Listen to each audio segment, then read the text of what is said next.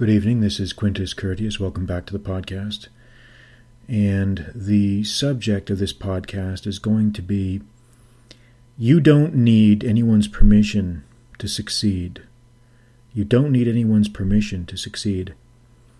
And I started to think about this subject, or I got the idea to talk about this at a podcast by reading a recent uh, tweet from a guy that I follow.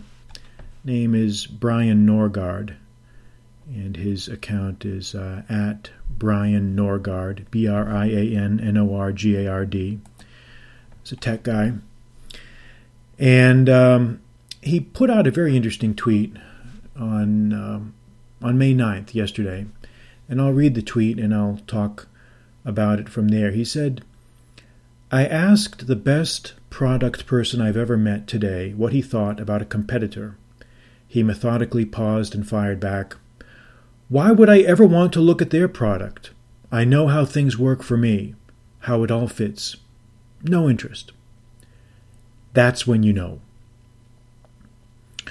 Now, what Brian meant by this, the point that he was trying to elicit with this anecdote, was that a truly creative person at some point has to slash through the underbrush using his own machete. He has to launch off into the unknown, trusting to himself, trusting to his instincts, and trusting to fate and to fortune. And that's how it is. That's how it is. And I thought it was very instructive to read the comments to this tweet. And there was a lot of anger there. There was a lot of vitriol, a lot of misinterpreting the point that Brian was trying to make. A lot of these types of comments, like, boy, that sounds really arrogant. Boy, what an asshole. That's terrible. That's awful. Sounds like a jerk. That you don't know what you're talking about. Blah blah blah blah blah. The usual, the usual things. Totally missing the point that he was trying to make. Totally misunderstanding the point. Deliberately misunderstanding the point. Because history shows that this is the type of ethic that it takes at critical moments in the creative person's life. I remember an anecdote, and I think I read it in a biography of uh, Douglas MacArthur a long time ago. And it was a very good anecdote. And it said something like this It said, when MacArthur was young, his own father, Arthur MacArthur, had told him, Son, councils of war breed timidity and defeatism. Councils of war breed timidity and defeatism. And now, what did he mean by that? What he meant by that was when you get together a collection of professionals or of any types of people together and try to make a decision based on a group consensus, inevitably the axis of that decision will incline towards safety will incline towards playing it safe, will incline towards mediocrity, and will incline towards compromise. Now, in our present day society, compromise is, is considered to be the highest of all virtues, the great virtue, the, the, the thing that we should all strive for. And that's true to, to an extent. That's true to an extent. I'm not, I'm not saying compromise is an essential, a critical and absolutely essential part of any type of business dealing. Okay. However, there are times that call for a single minded, eh, dare I say, a fanatical dedication to one's own inner voice, where you have to put all those things aside and you have to plow the the um, the rows of wheat in front of you without bothering to think about what someone else is going to say. You have to you have to let your creative muse take control. Because if you try to base a creative decision by asking other people, they're always going to try to talk you out of it. They're always going to try to get you to play it safe. They're always going to try to get you to do something in the middle of the road. And that's not what causes the real breakthroughs in life. It's not what it's not what uh, it doesn't answer the mail. That's not what causes the real breakthroughs. I remember a documentary I saw, or it was an interview, I can't remember which.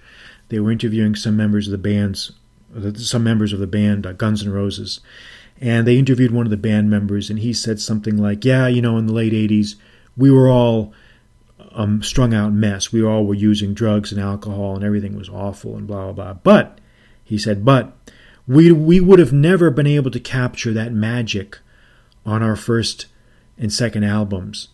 had we not really been putting ourselves out there. We were out there on the edge. We were out there dancing on the edge of a straight razor. And only by doing that were we really able to capture that level of creative,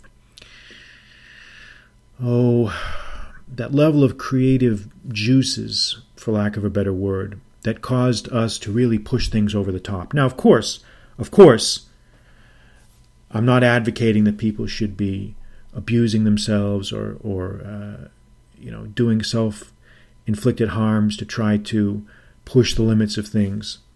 Because you have to say it, because there's always some knucklehead out there that's going to misinterpret what you say. It's always, always people out there that try to refocus uh, things away from what you're saying to what you're not saying. But the point of the, the anecdote is that you have to be able to listen to your creative voice. And that takes real guts, that takes real courage, that takes a real ability to separate oneself, to amputate one's mind from the herd mind. And the herd mind can be a very, very powerful anesthetic that will prevent you and keep you asleep, prevent you from, from reaching your creative goals.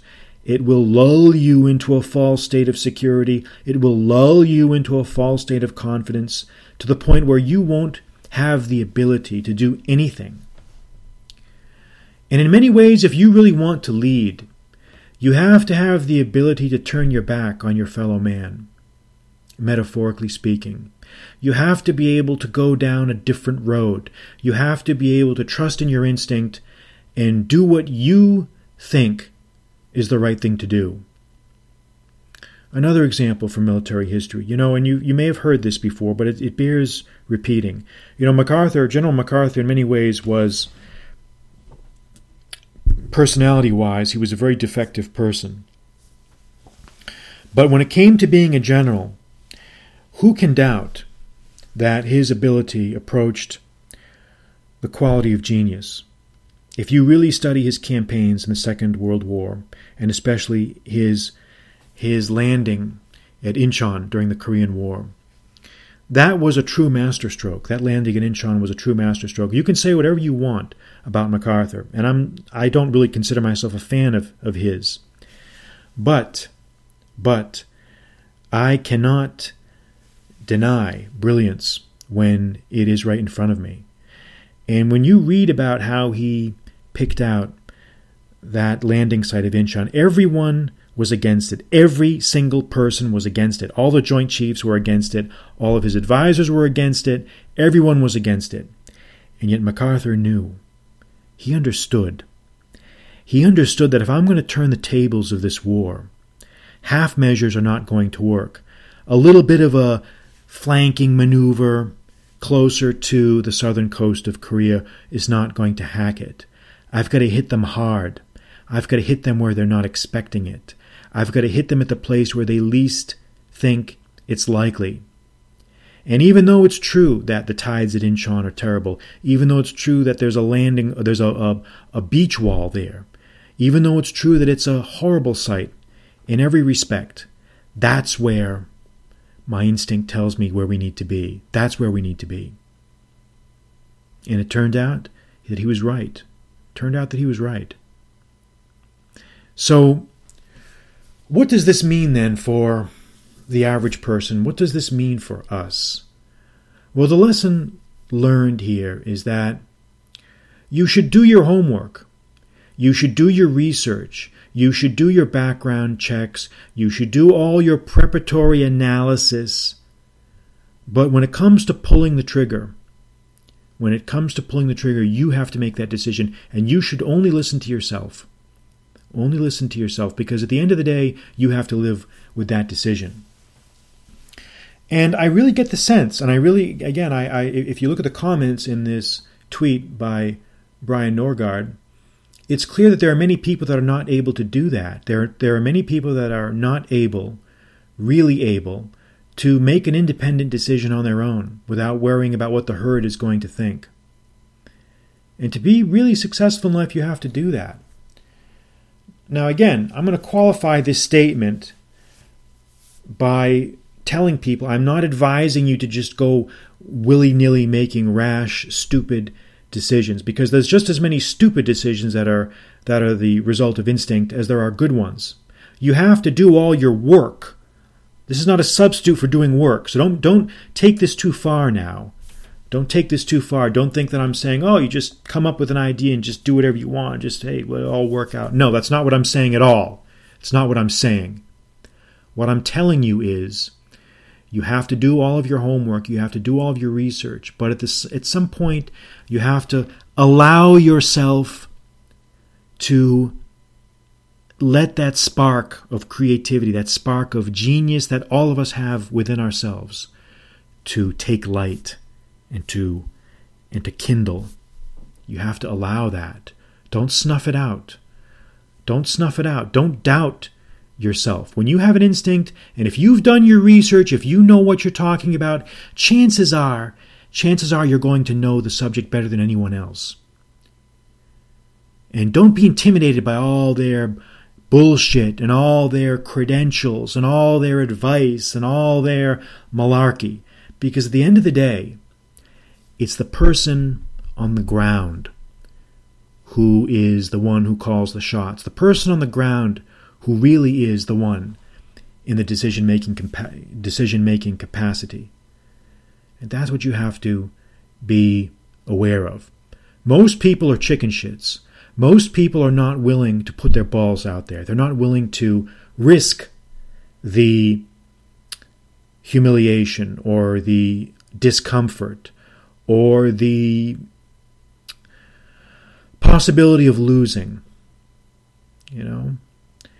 And that's why so many great things happen when people literally have no choices left when they when they've lost everything and they have no they have no other options. You've probably heard of stories like that very often where people end up winning big when they've got they've literally uh, have nothing left to lose because it's that it's that ethic that's it's that that mindset that enables you to take the risks that you needed to take. But I think the key is to be able to take that leap without having to be at the point where you have no you have no choice.